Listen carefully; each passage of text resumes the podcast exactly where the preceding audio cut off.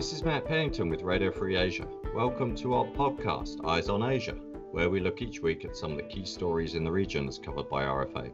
I'm joined by Paul Eckert, who heads up RFA's English service. How are you doing, Paul? I'm doing well, Matt. Thank you. So it's been all Myanmar for you this week. Yes, it has, and I imagine the same in your shop. Myanmar has outstripped China, North Korea, and other heavyweights in terms of producing world news. And that's not a good thing, I think. So I'm going to be focusing on what RFA has been learning from inside Myanmar.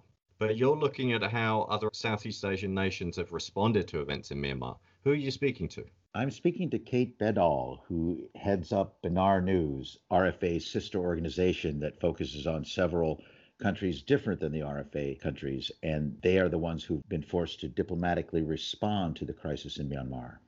Okay, well, we'll look forward to that.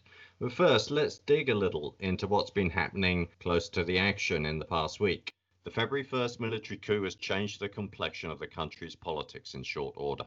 The Tatmadaw has brought democratic transition to a grinding halt, and it's arrested key leaders of the civilian government, including Aung San Suu Kyi. Despite fears of reprisals from the military, signs of popular dissent are growing. As we record this podcast on Friday, February the 5th, a campaign of peaceful civil disobedience is gathering steam across the country. It started with people banging pots and pans at night. Today, we've also seen public displays of dissent by government employees and some people, in small numbers, marching in the streets.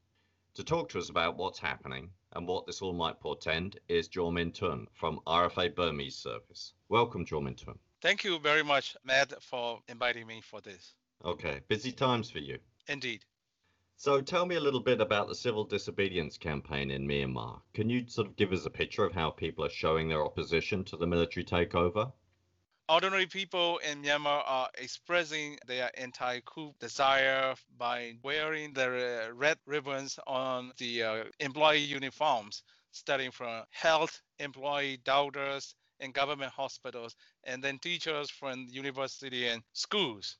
Uh, generally starting from Mandalay and then Yangon and large towns, and now it's across the country. They call it CDM, a civil disobedient movement. Yeah, I mean, you're talking about health workers. Are there people from other arms of the government service who are joining this campaign? Yes, from the Ministry of Energy and Electricity, Ministry of the Transportation, and Central Bank. There's a lot of across the ministries uh, employee. They are showing the campaign ribbon campaign. Large group photo uh, showing with the uh, sign that they don't accept the military government. And these are from ministries that have actually been formally taken over by military appointees, is that right? Yes. So, what about the wider population? How are they joining in this civil disobedience campaign? The government employees are very obvious, but ordinary people in Myanmar are also expressing their anti coup desire by doing other campaigns as well, including releasing red hydrogen balloons on the streets and the towns, wearing NLD t-shirts in public, changing social media profile pictures, and also showing their three fingers up and posting hashtag movements on Facebook, and also posting anti-coup posters on the street corners. And one popular and very loudest one is banging metal kitchenwares and pots. You can find those campaigns typing hashtag CDM across the social media, I mean Facebook. I've seen some of the videos of the nighttime banging of the pots and pans in various cities across Myanmar. Is there any sort of Burmese tradition behind this? Yes, it is an old Burmese tradition of driving evil spirits out of a village or town at the nightfall. And, now it began a political expression to show their rejection against the military coup. So you mentioned that some people in Myanmar are using a three finger salute, like from the Hunger Game. I know that we saw that being used in Thailand in the protests there against military involvement in politics. Basically, the three finger salute symbolizes three political demands that had their origins back in the 1990s. This three fingers demand or salute is originated in 1990s where NLD leaders adopted that policy which describes Su Lut Tui, which in, in Burmese, number one is release Aung San Suu Kyi and political prisoners. Second is uh, Lut, which means uh, parliament, call the parliament. And then the uh, Tui, it's in uh, English, is uh, dialogue. Now, some of the uh, protesters and CDM uh, campaigners are using these three fingers in order to show their support for these demands. I mean, is this campaign of civil disobedience being organized by any particular party or person, or is it sort of spontaneous?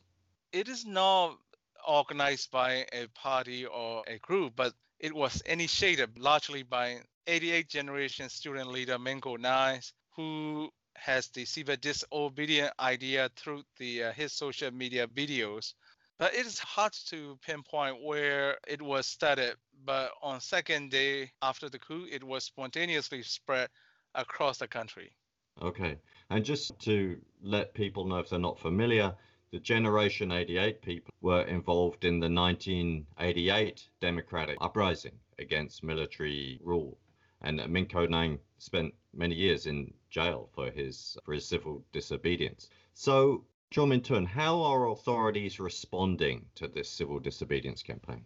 Uh, the government in the first few days they don't know what to how to react these campaigns. They didn't expect it would come this way. So they have been showing their power by tanks, running tanks, and military trucks across the town every now and then. But people did not show up on the street. You know, they just showing off on the social media and doing these private campaigns themselves at their homes, like Paul Banging's uh, campaign and also they mostly in the past government employees they are very obedient. But now the government employees are younger generation like 20s 30s they don't have experience like in 88s because they live in race and relatively free society. So when they see injustice uh, when they see their leaders were detained and the military suddenly take over the control they are very angry and they think they have to show something of their dissatisfaction against the uh, military. So now, even tonight, uh, a few hours ago, the authorities trying to crack down those campaign by arresting leaders of that movement. For example, in Mon State, the dean of a high school where they held a civil disobedience campaign in the campus, they arrested her but they cannot go every individual in the campaign yet. So they have to find the leader and get detained fast. So they're gonna doing this crackdowns um, gradually, I think, in coming days. So far, we've just seen a few dozen arrests. Is that right? Yes, correct. Perhaps the most well-known step the Myanmar authorities or the military has taken in response to their fears about civil disobedience so far was ordering internet service providers to block Facebook, which, as we know, is very widely used in Myanmar. I mean, I've seen it described as a digital tea shop. It's sort of the place where people communicate and express themselves and share information. So, how has that gone down in Myanmar? And how are people responding to Facebook being blocked? And how are they trying to get around that? Already in the second day, they order the internet service providers, the mobile communication companies to shut down Facebook overnight. MPT, the uh, Myanmar Post and Telecom mobile service, they started cracking down on Facebook. And then the uh, other private carriers like Telenor, which was from Norway, they are slowly adhering the government order, but they issue a statement. They were being told to close the Facebook down from their service, not in line with the international standards of human rights, but they have to follow the order. So they issued such a statement. Burmese people, Myanmar people are sharing how to bypass those uh, blockage by VPN services, Uh, browsing services, in order to get into Facebook and Facebook messaging services. So they're using these virtual private network apps to basically bypass the blockage, source their internet services from, from IP addresses that are out outside Myanmar. So, I mean, are people largely able to access Facebook now? Yeah, some people can do it stay, but uh, some depth savvy guys, even the uh, local citizen, they can get into RFA Burmese. Even when you check RFA Facebook webcasts, you can see thousands of people f- from Yangon and Mandalay. They are watching live our show too. Okay, so our audience has gone down, but it's still substantial because people are finding a way to get around it. Yes, like 30% of our usual audience still exists. Now, Min Tun, I think we saw some small scale street protests today on Friday. Where did these happen and, and what do you think? Uh, do you think that's very significant? Yes, it is significant because the um, the most of the message from the uh, leading activists, including NLD leadership, they are suggesting people not to go on the street. But some young activists, including um, university students, they are coming out to the street in order to protest the um, the coup. So in Mandalay, in, in Yangon, there was sparse, you know, street protests, but not many people. But in Naypyidaw, surprisingly, I saw dozens of people on the street protesting the government. Okay. Now we've seen few reports of bloodshed or violence so far. Do you think that could change if people take to the streets?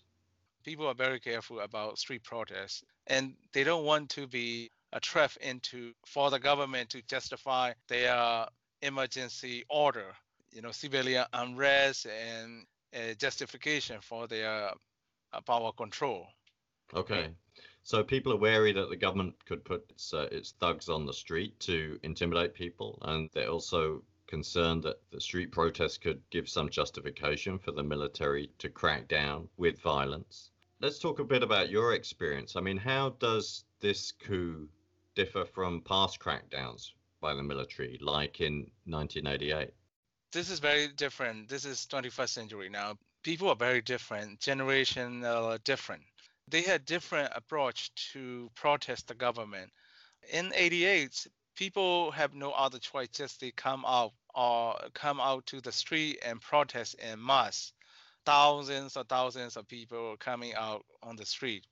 But now the leaders, NLD leaders, as well as the uh, Aung San Suu Kyi herself, and also 88 generation student, they knew they could uh, began a flagship on the street and it could give the uh, upper hand to the uh, military government. So they asked the uh, their supporters to do the civil disobedience.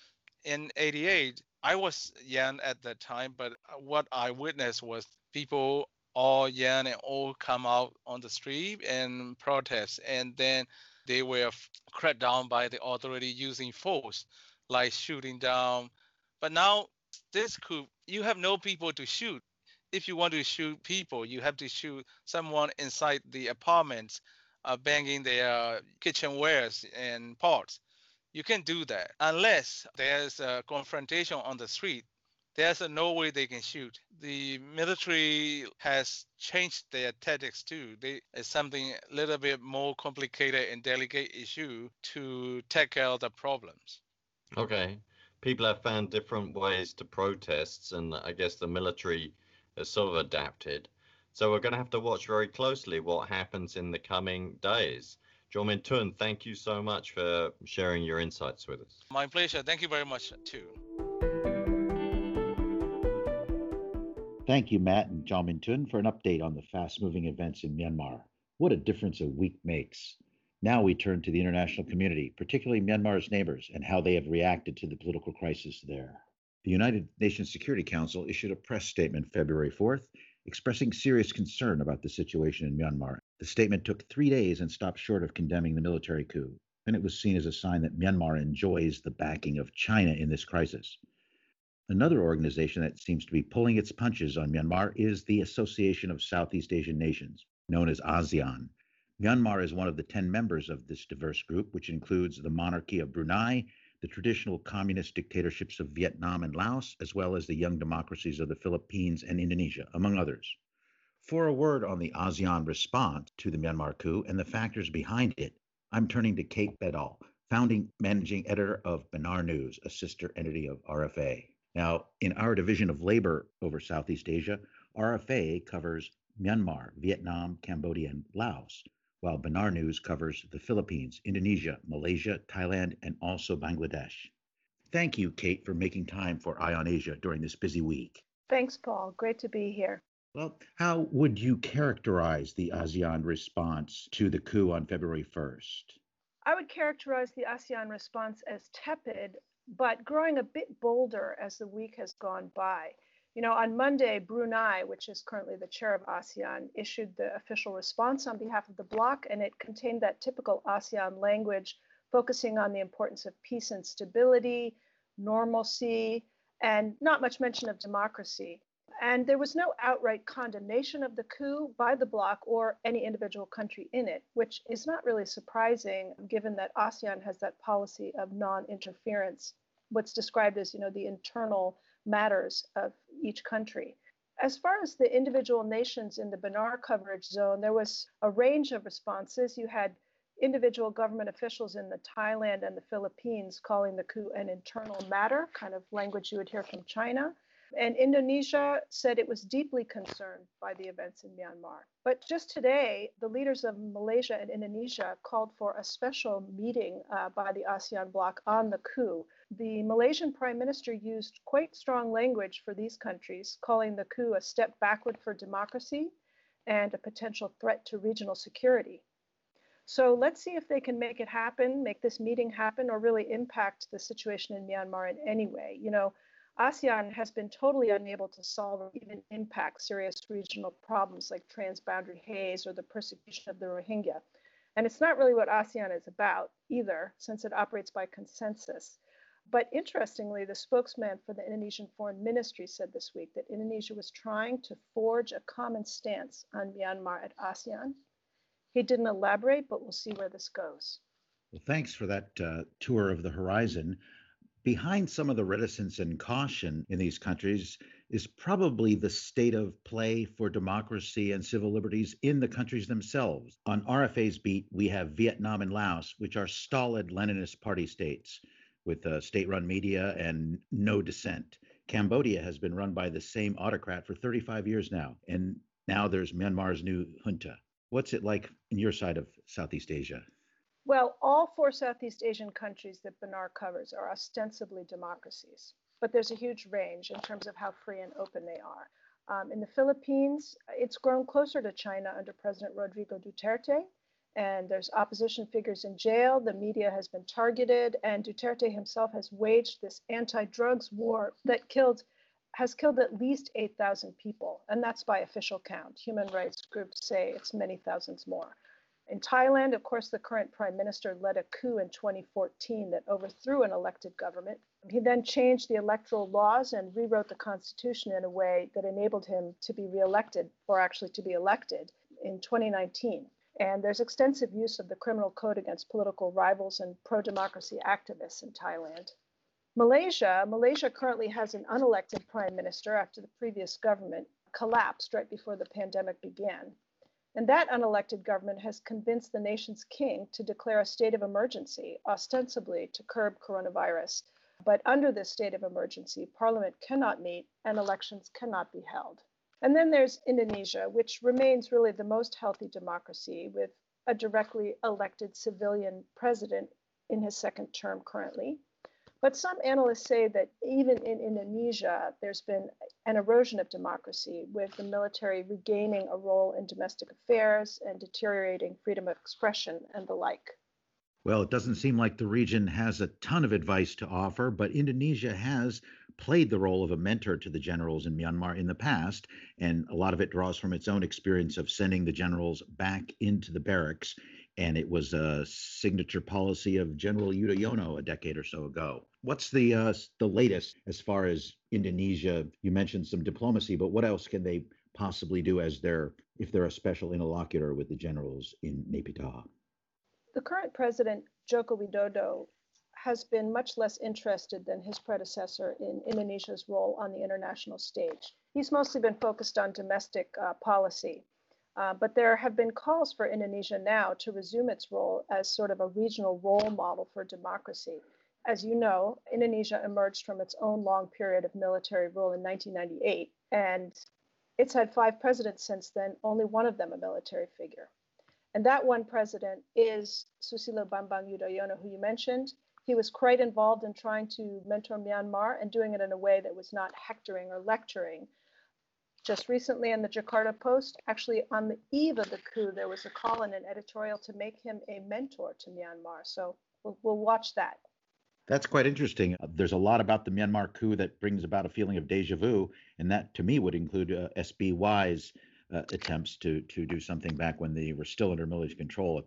Myanmar is also a troublesome neighbor to Bangladesh, which is not a member of ASEAN but does share a border on the Bay of Bengal with Myanmar. What's the fallout so far that you can see from Bangladesh looking across the border at Myanmar and its coup? Of course, calling it a troublesome neighbor is sort of the understatement of the year, of course, because Bangladesh is home to 1 million uh, Rohingya refugees who fled Myanmar, including 750,000 in 2017.